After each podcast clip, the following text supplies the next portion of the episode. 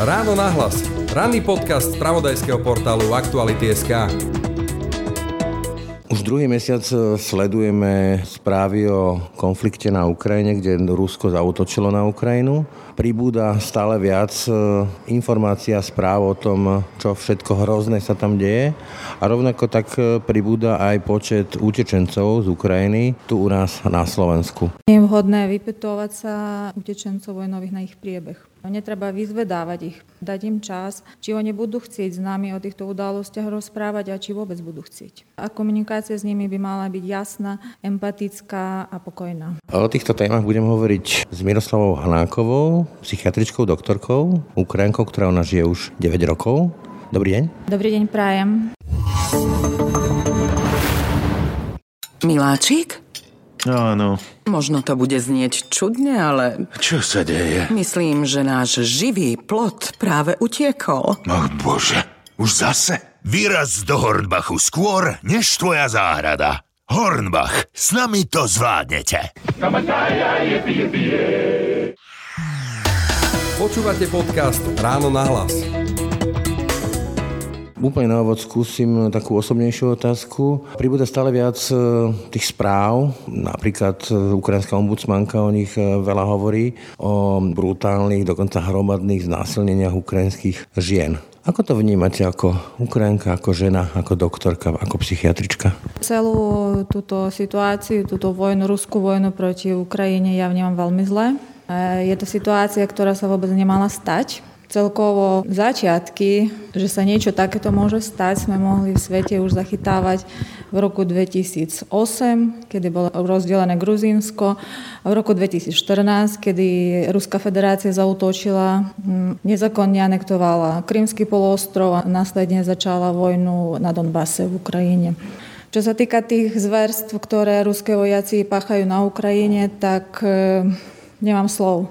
Nemám slov na to, čo k tomu povedať. Sú to zverstva a Rusi musia byť potrestaní. Proste musia za to zodpovedať v Gágu, respektíve iných medzinárodných súdoch. My tu stretávame, že prišlo vyše 200 tisíc utečencov z Ukrajiny a častokrát, alebo väčšinou sú to ľudia, ktorí prichádzajú z nejakých oblastí, ktoré priamo boli zasiahnuté bojmi. Mnohí z nich e, majú vybombardovaný byt alebo dom, mnohí z nich tam prišli o nejakého príbuzného, ďalší tam nechávajú svojich starých rodičov, niektoré ženy a céry tam nechali mužov alebo otcov, ktorí tam bojujú. A Väčšina z nich môže byť, budem sa tomu hovorí, posttraumatický stresový syndrom alebo porucha a ich reakcie môžu byť rôzne. Nemusia splňať takú tú literárnu filmovú predstavu o tom, ako má ideálny utečenec vyzerať. Aké všelaké reakcie to môže takýto stresový syndrom vyvolať? Môžu byť e, všelijaké reakcie ukrajinských e, utečencov vojnových. Môže to byť strach, e, môže to byť úzkosť, depresia, Môže byť hnev, môže byť aj agresivita, poruchy spánku, takže tie reakcie môžu byť rôzne, ale vždy sú ako reakciou, normálnou reakciou na nenormálnu situáciu, ktorou je vojna. Čiže netreba si to nejako zosobňovať, je to proste len akýsi ventil alebo nejaká obraná ochrana tých ľudí pred tou traumou, ktorú si v sebe nosia. Takto? Určite to netreba stiahovať na seba a brať osobne. Ako vlastne s nimi hovoriť? Predpokladám, že asi nie je dobrým e, spôsobom alebo stratégiou vypytovať sa ich, e, rýpať do tých rán, ktoré častokrát sú ešte veľmi otvorené. Určite, ako hovoríte, že nie je vhodné vypytovať sa utečencov vojnových na ich priebeh. Netreba vyzvedávať ich príbeh. Treba ich ponechať v režii, dať im čas, či oni budú chcieť s nami o týchto udalostiach rozprávať a či vôbec budú chcieť. A komunikácia s nimi by mala byť jasná, empatická a pokojná. Keď sa osmelia alebo získajú ten pocit bezpečia, otvoria sa, budú si chcieť e, poplakať alebo jednoducho zdieľať. Ako mám reagovať? Plač je normálna ľudská emócia, je dobré, keď budú chcieť poplakať. Reakcia Slováka na plač utečenca tiež môže byť rôzna. Keď vy prejavíte tiež plač, tak e, ako bude to ako zrkadlenie ich plaču, je to normálne, je to ako v norme. Čiže dá sa povedať, že akože byť s nimi, zdieľať to, hej? Mhm, áno, tak. A Keď sa povedzme stretneme, hovorím, tie prejavy, sami ste to povedali, môžu byť rôzne, povedzme, môžu byť aj odmietavé, môžu byť proste agresívne. Ako na toto reagovať? No, zase opakujem, že netreba to vzťahovať na seba. Nebrať to osobné, že neutočia oni na vás osobne, ale je to symptóm, je to prejav ich zažitkov, ktoré oni zažili vo veľmi traumatických situáciách ako sa správať, e, brať to ako normálnu reakciu v nenormálnej situácii. Samozrejme, keď ten človek bude ohrozovať seba alebo ohrozovať okolie, tak vtedy potrebuje pomoc e, a vyšetrenie na psychiatrickom pracovisku. Treba zavolať samozrejme sanitku a pacient bude vyšetrený a odporúči sa mu ďalší postup. Mimochodom, však ste psychiatrička. Ako sa spracováva alebo vyrovnáva s takýmito rôznymi traumami? Povedzme, vybombardovaný dom, dom, zabitý príbuzný syn, dcera, manžel. S takýmito situáciami sa vyrovná veľmi ťažko a niektorí ľudia sa s tým nevedia vyrovnať. Poviem príklad, keď ku mne ako slovenskej psychiatričke prichádzajú pacienti a majú jednu strátu. Ako príklad, že som strátil prácu, alebo odišla mi partnerka, alebo som sa pohádal so svojou mamou a berú to ako veľký problém. Je to vážna vec o čom hovorím, ľudia to veľmi citlivo prežívajú. Predstavme si ukrajinského utečenca z eh, Charkova napríklad. To je človek, ktorý strátil veľa strátil dom, strátil prácu, strátil e, vzťahy, môže strátil niekoho zo svojich najbližších a môže strátil svoje deti. Takže o týchto utečencom hovoríme, že, že majú veľké straty a sú to veľké rány toho človeka. Niekedy to bude aj na celoživotnú liečbu, psychiatrickú, respektíve psychoterapeutickú.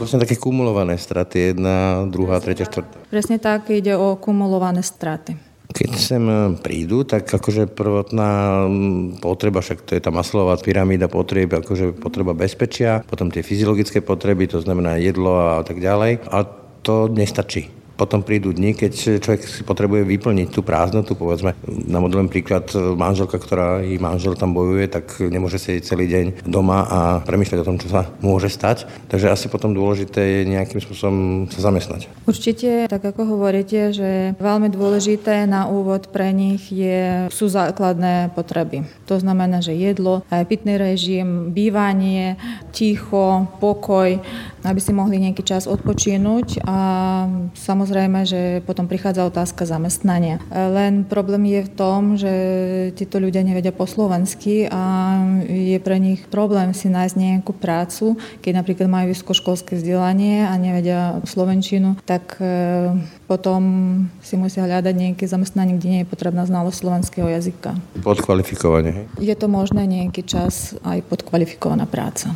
Ešte dodám ďalší argument, ktorý môže byť problémom, keď sú to matky, často väčšinou sú to matky s deťmi. Kam dať tie deti? No, to je ďalšia otázka. Školy a škôlky slovenské, kam by mohli ukrajinské matky dať svoje deti. Priznám sa, že ja nemám informácie o tom, aké množstvo je na Slovensku ukrajinských tried, tried v Ukrajinčine. Či je... Málo rieši sa to. Takže rieši sa to, ale myslím, že by to mohlo byť východisko, pretože matky sú v strese, deti určite sú v strese, keď ich otcovia sú v Ukrajine ostávajú, sú separovaní. Takže mm, pre tých detí učiť sa teraz slovenčinu môže byť náročné. A ja by som to videla ako možnosť e, vytvorenie tých e, organizácií, tých tried, či v škôlach alebo v škôlkach v ukrajinskom jazyku, pretože máme na Slovensku aj veľa učiteľov z Ukrajiny, ktorí by mohli toto zabezpečiť. Potom, keď hovoríte o tých deťoch, sám mám deti, tak som o tom veľa premyšľal aj osobne, že ako s nimi hovoriť o vojne ako ich e, nezaťažiť e, všetkými tými brutalitami a zároveň im jasne povedať, čo sa deje, lebo tie deti cítia, oni drkadlia vlastne tie naše pocity a cítia z nás strach, úzkosti. Ako hovoriť s deťmi o vojne? Povedzme aj s tými, tými deťmi, ktoré sem prišli z Ukrajiny a povedzme vidia tú mamu, ako nalepená na tom telefóne a čaká na správu povedzme od muža, ktorý je niekde tam v Charkove a tam bojuje. A veľmi dobrá otázka, dobre, že sa ju pýtate. Deťom sa treba venovať v tejto situácii, pretože oni zachytávajú určite, keď hovoríme o slovenských deťoch, zachytávajú tie správy v médiách, takisto aj deti mm, z Ukrajiny. Mali by sme im vysvetliť citlivo informácie, že čo sa vlastne deje v Ukrajine, ako to pôsobí na ostatných, poskytnúť im pocit bezpečia To znamená objímanie, znížiť prechodne nároky na deti, spoločne hrať hry, ktoré deti majú rádi, povedať som s tebou. Pocit bezpečia. Pocit bezpečia je kľúčový. Videl som takú veľmi zaujímavú reportáž v Českej televízii, kde mama s dcerou si tam kreslili obrázky toho manžela, teda otca, ktorý niekde tam bojuje na Ukrajine. A tá mama sa snažila tej cere povedať, že otec vie, čo robí, čiže nič sa mu nestane.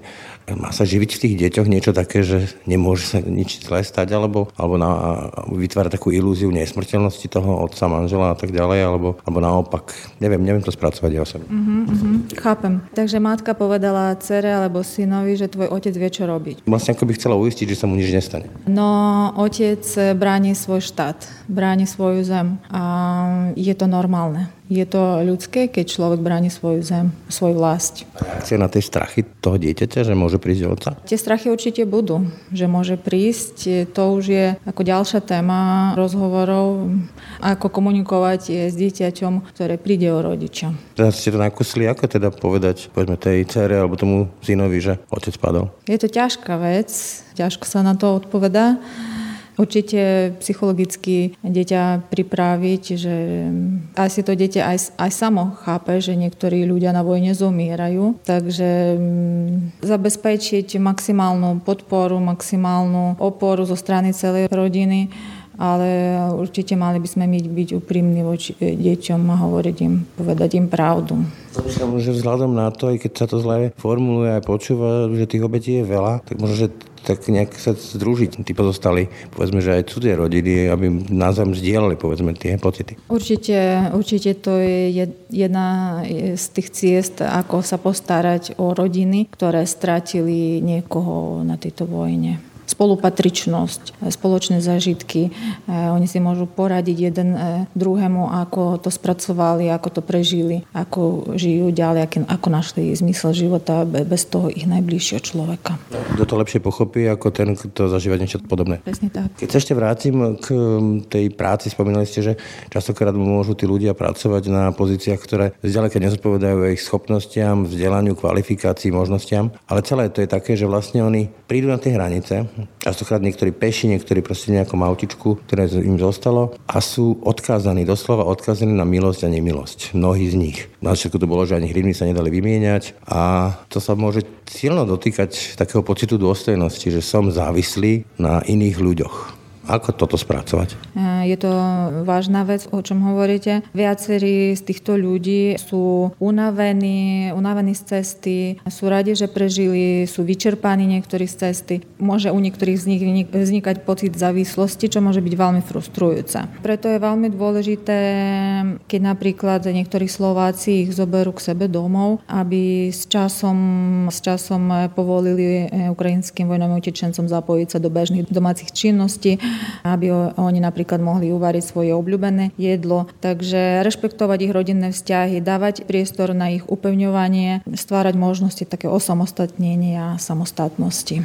Aby nemali menší ten pocit závislosti a pocit frustrácie. Čiže mm, snažiť sa vzbudiť pocit nejakej novej normálnosti takto? Dá sa aj takto povedať a dá sa povedať pocit bezpečnosti tu a teraz. Pretože nakoľko vojna v Ukrajine pretrváva, tak ten pocit bezpečnosti je dosť podkopávaný. Takže keď hovoríme o bezpečnosti na Slovensku tu a teraz, tak e, áno, tu a teraz, bezpečnosť teraz. Taká menšia prechodná, neviem. To je zase ďalší problém, ktorý tam vzniká, lebo my nevieme, kedy bude koniec to je niečo podobné, keď bola pandémia, tak asi najviac frustrovalo to, že sme nevedeli, kedy skončí. Teraz vojna a nikto nevie, možno okrem Putina, že kedy tá vojna reálne skončí. Môže to byť mesiace, môže to byť dokonca roky, sa hovorí. A tí ľudia, ktorí utiekli, sú v pozícii, že vlastne nevedia, či sa majú zakoreniť niekde inde, alebo či majú ešte snívať o tom, že sa tam vrátia o pár mesiacov tam, kde žili a budú obnovať to mesto, v ktorom žili, alebo si majú hľadať korene niekde inde.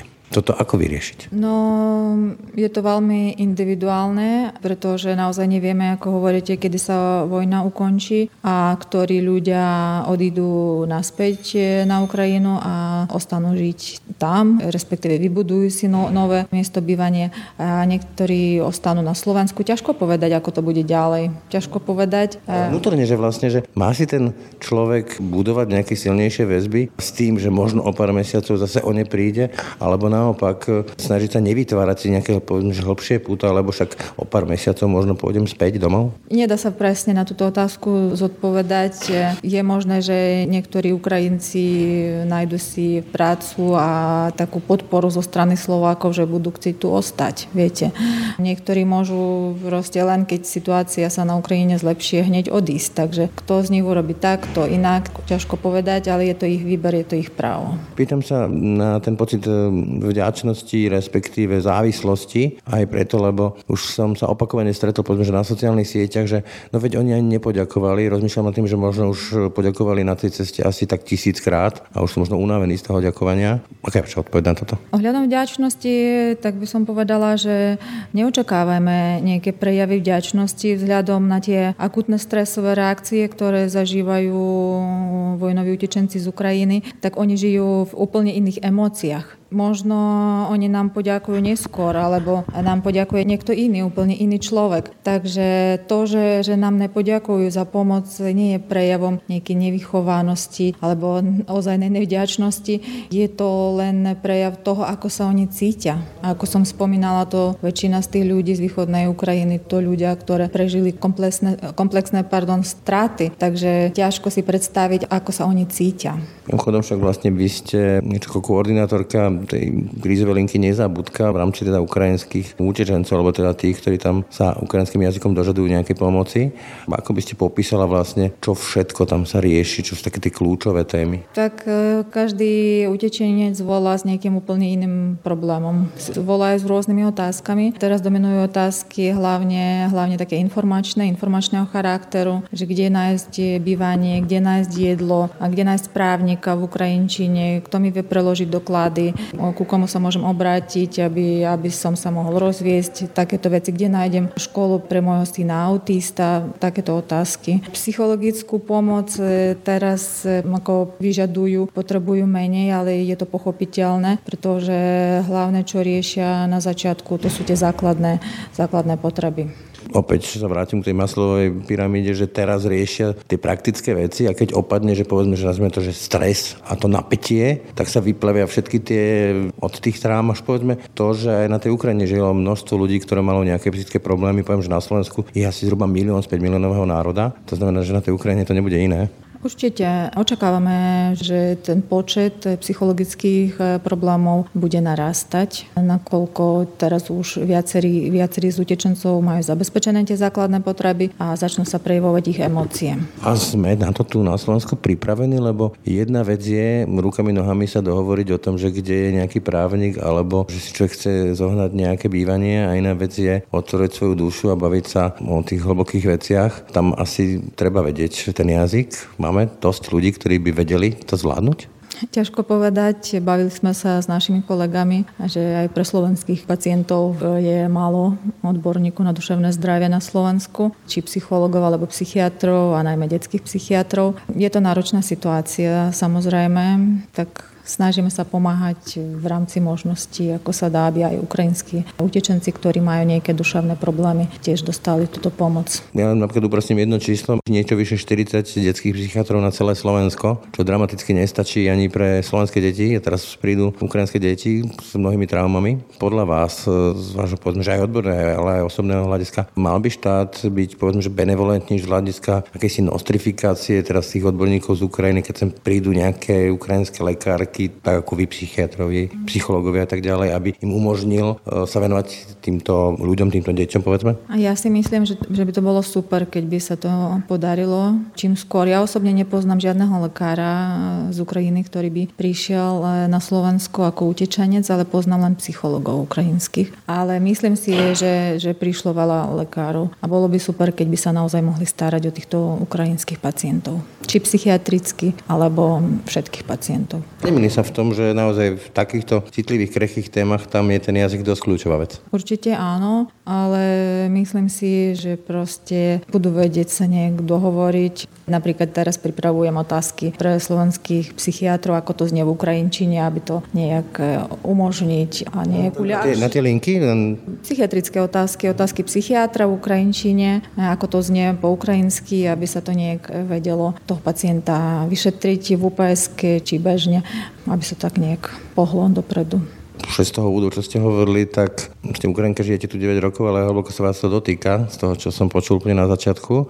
Ako vnímate, teraz napríklad akurát som nahrával dnes rozhovor o tom, že tu má e, Vladimír Putin stále 25 zhruba percentnú podporu, respektíve ho pozitívne ľudia vnímajú napriek tomu, čo vidia, čo sa deje. A počujeme tu aj všetky tie možné motívy, ako nás e, utečenci vyžierajú, ako majú všetko zadarmo. Ako sa vám to vníma? Je to tu, keď bývam 9 rokov na Slovensku, tak e, som to pozorovala. Proste je to tak. Niektoré veci neriešim. Proste je to zodpovednosť tých ľudí, ktorí si takto myslia. Mali by čítať oficiálne zdroje a viaceré zdroje a pozrieť sa na tieto veci trochu inak. Pretože tá proruská propaganda, ona je ako veľmi intenzívna a mnohoročná, viac ako 10 rokov, takže nechcem hodnotiť týchto ľudí, čo takto myslia. Že sú povedzme, že obeťou tej propagandy? Niektorí môžu byť obeťou propagandy a niektorí, neviem, môže žijú ešte v mafiánskom v mafiánskych 90 rokoch, keď násilie sa považovalo za nejaké hrdinstvo alebo niečo takéto. Ale normálne to nie je, určite. Lebo napríklad jedno z tých možných vysvetlení, ktoré som na to, to, tému počul, je, že, že je v tom proste strach, že sa ľudia boja, že prídu o to, čo majú, že im niekto taký tá hroznulovým súčtom, že keď e, on niečo dostane, tak e, mne o to menej sa dostane a že toto môže byť takéto jednoducho povedané sebectvo. Počula som takéto názory, rozumiem, že takéto názory vznikajú. Ja si myslím, že Slovensko sa stará najprv o svojich občanov, takisto má dosť finančnej podpory z Európskej únie, aby pomohla utečencom, pretože utečencom pomáhajú aj ostatné štáty Európskej únie a je to normálne. Je ľudské pomáhať. Čo sa týka práce, tak by som povedala, že na Slovensku je veľa voľných pracovných miest a tej práce stačí pre všetkých. Aj pre Slovákov, aj pre utečencov z Ukrajiny, ktorí budú chcieť tu ostať a budú tiež prinášať, no, budú prínosom pre ekonomiku Slovenska. Budú platiť dane a následne zvyšovať ekonomiku Slovenska. Takže by som odporúčala prehodnotiť tieto svoje názory a presvedčenia. To čas. Dať čas určite, dať čas e, utečencam. Ja si podľa mňa kľúčová rada, nie dať tomu čas. Aj v tom, aby sa oni uvoľnili, aj v tom, aby sa spoločnosť tým vyrovnala. Tak. Vzhľadom na to, že každý človek, ktorý prichádza do cudzieho prostredia, potrebuje čas na klimatizáciu. Teraz je iná situácia, oni tiež budú potrebovať ten čas na klimatizáciu. Ťažko povedať koľko, či týždeň, alebo dva, alebo mesiac, ťažko sa mi vyjadriť, pretože každý človek je iný, ale je dôležité aj prijatie pretože človek, ktorý sa cíti prijatý v nejakej novej spoločnosti, tak úplne inak sa mu funguje. Na záver sa vrátim k tej svojej úplne úvodnej otázke, tým mm, atrocitám, k tým, tým násilneniam. Teraz vás pýtam ako psychiatričky. Ja si to neviem predstaviť, ani si to nechcem pravdu predstavovať, ale Dá sa s niečím takým vyrovnať? Povedzme, keď to žena zažije, hovorím, nechcem ísť do podrobností, ale všetci vieme, o čom hovorím. Je to niečo, čo sa dá v údokách preniesť, vyrovnať sa s tým? Alebo je to doživotná trauma? No, je to brutálny zásah do intimity človeka, akéhokoľvek, či ide o ženu, o muža alebo o dieťa. Ešte raz opakujem, takéto veci sa nemali stať vôbec. Ohľadom toho, aké percento tých ľudí sa vyrovná s touto traumou, tiež ťažko sa vyjadriť, ale myslím si, že väčšina z nich e, toto bude niesť celý život. Úplne na záver, porazí Ukrajina Rusko? Verím, že áno. Tiež by som chcela povedať, že je normálne požiadať o pomoc, čo robí prezident Ukrajiny pán Zelensky a je normálne aj tú pomoc poskytnúť. Pretože táto vojna, to je vojna proti demokracii v celom svete. To nie je len vojna proti Ukrajine, proti Ukrajincom, ale sú to veľmi vážne dôsledky toho činu. Tomu pocitu a beznakázanosti, ktoré dostal jeden človek, čo sa nemalo stať. Doktorka Miroslava Hanáková, ďakujem. Ďakujem pekne. Ráno nahlas. Ranný podcast z pravodajského portálu Aktuality.sk. No a to už je z dnešného rána nahlas skutočne všetko. Pekný deň a pokoj v duši praje. Braň Robšinský. Všetky podcasty z pravodajského portálu Aktuality.sk nájdete na Spotify a v ďalších podcastových aplikáciách.